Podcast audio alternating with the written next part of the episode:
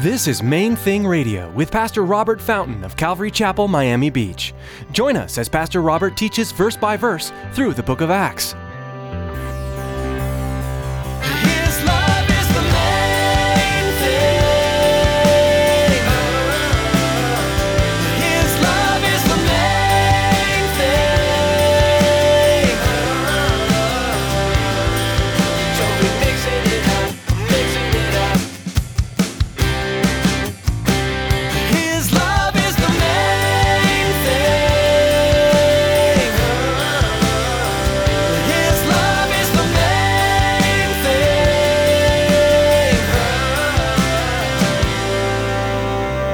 Jesus said that the kingdom of God is within you.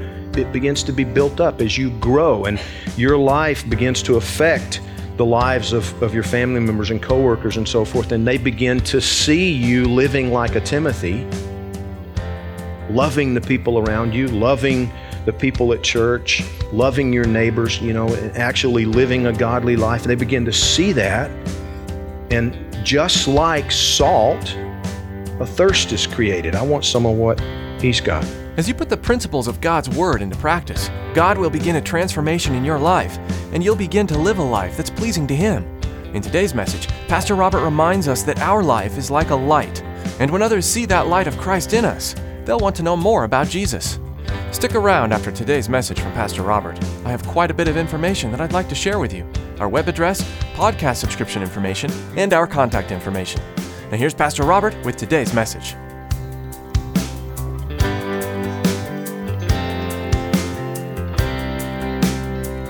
His love is the main thing.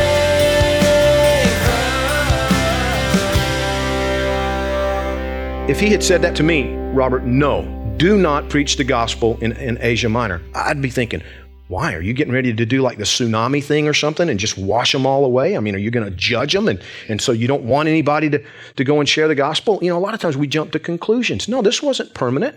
Paul actually visited Ephesus on the same trip. God sent him there on the way back. It was a matter of timing. Do you understand? Often it is just a matter of timing. It's because God has a plan that involves a certain group of people, or, or maybe a certain individual. You know, what he said to us is, I want you to be in South Beach. I want you to be there. I want you to tear down the works of, of the enemy there, and I want you to establish the kingdom of God in that community. And I don't know how many times over the years we've heard people say, I can't believe I met Jesus in South Beach, of all places. What a cool thing. But he put us here simply to teach the word, to provide a place where the Christians who are here can gather together, a place where they can bring, you know, where you can bring your coworkers and your friends, you know, where as you share your faith with the people you work with, the works of the enemy are torn down in their lives. Do you understand that's how it takes place? As you grow in God, as you begin to apply the scriptures, the principles of, of God's word, you begin to actually put those to work in your life and you begin to live wisely and make wise decisions. And those strongholds that the enemy erects in our lives, they begin to crumble. God begins to tear them down, applying truth in those different areas. And his kingdom, Jesus said that the kingdom of God is within you. It begins to be built up as you grow, and your life begins to affect the lives of, of your family members and coworkers and so forth. And they begin to see you living like a Timothy, loving the people around you, loving the people at church, loving your neighbors, you know, and actually living a godly life. They begin to see that. And just like salt, a thirst is created. I want some of what he's got. I want to be like that. They begin, because your life is like a light, they see the way life was intended to be lived. One of the things that's been an ongoing difficulty, an ongoing problem for us is, is parking in a place to meet. And I was joking about it. You know, I was thinking, you know, I, I've had my eye on a building for about a year now that I'd love to buy. I'd love for us to be able to, to it has its own parking lot. They're only asking $12 million. what? You act like that's a big deal. Listen, do you understand? We could absolutely buy a building somewhere else in South Florida for less money. Well, then why don't we? Because God said South Beach. That's all. Now, if God said South Beach, is He limited by your resources? No, He's not. He's not. He has a plan. He put us here. Why did He put us here? I don't know. I don't know. I don't have to know. I simply have to be here.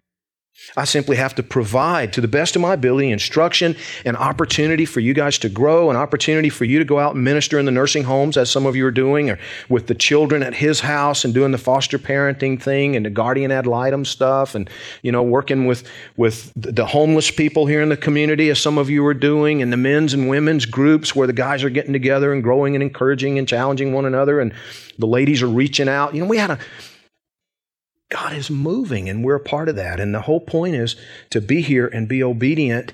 And the thing that really, really spoke to me from this passage, verse 14, read it with me again. Now, a certain woman named Lydia heard us. You know what I realized as I read that? And excuse me for getting emotional about it, but it really struck me. Really struck me. The depth of God's devotion to us.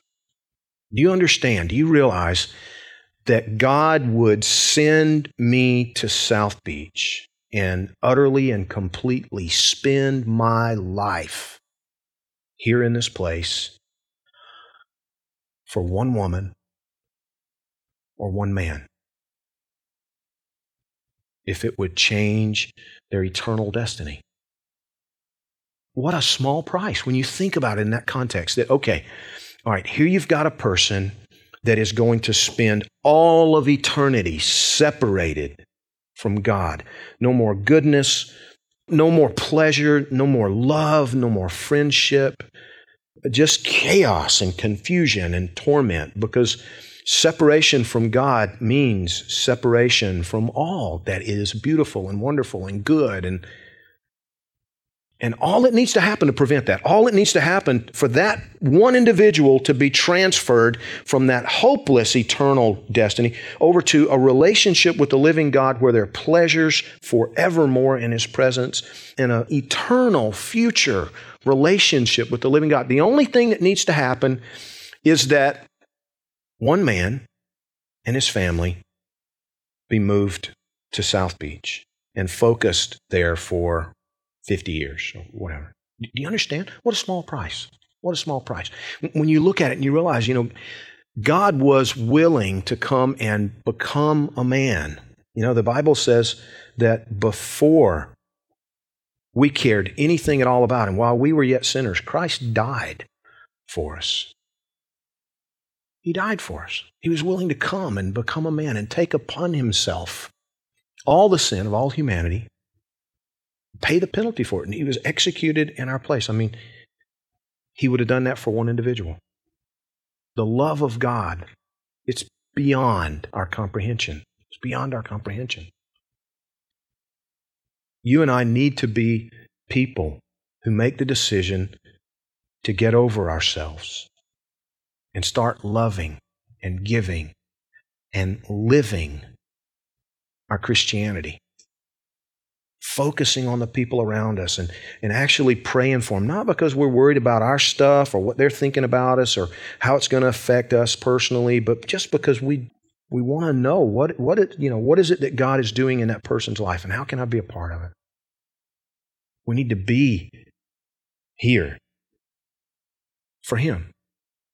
Now, the flip side of that is I look at this, all of this being true and all this being the case, all of this may be happening today for one woman.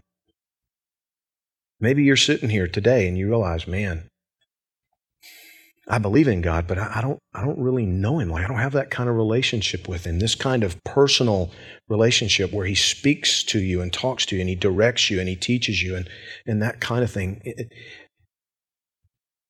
and if he was willing to become a man and die in my place to make it happen, I want to know a God like that. You know, this all may be happening for you. Maybe you're not a woman, maybe you're a man. If you've never made the decision to deny yourself, take up your cross, and follow Jesus, that's what Jesus said you need to do. In Matthew 16 24, he said that's what's necessary. Deny yourself. You, you just make that decision that, okay, I'm, I'm not going to focus on myself anymore. I'm not going to try to do it by myself anymore. I need a Savior. I need, I need Jesus to be my Lord. And, and so I'm going to follow you from now on. I believe you're there and I'm, I want to know you. And if that dialogue is happening in your heart right now, the Bible says that He is sending His Holy Spirit, even as we speak, to make you alive, to dwell within you. His love is the main thing. His love is the main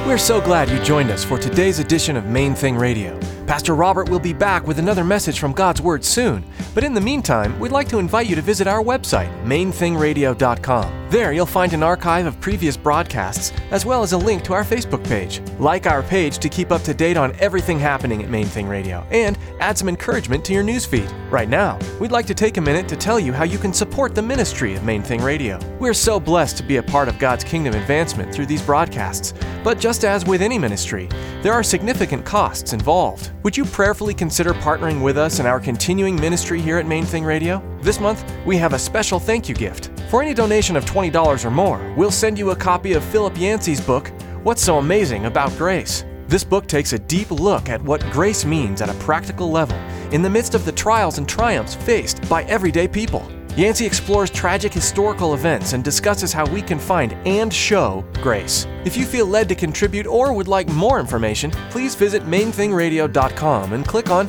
Donate at the top of the page. From all of us at Main Thing Radio, we want to thank you for joining us for today's message.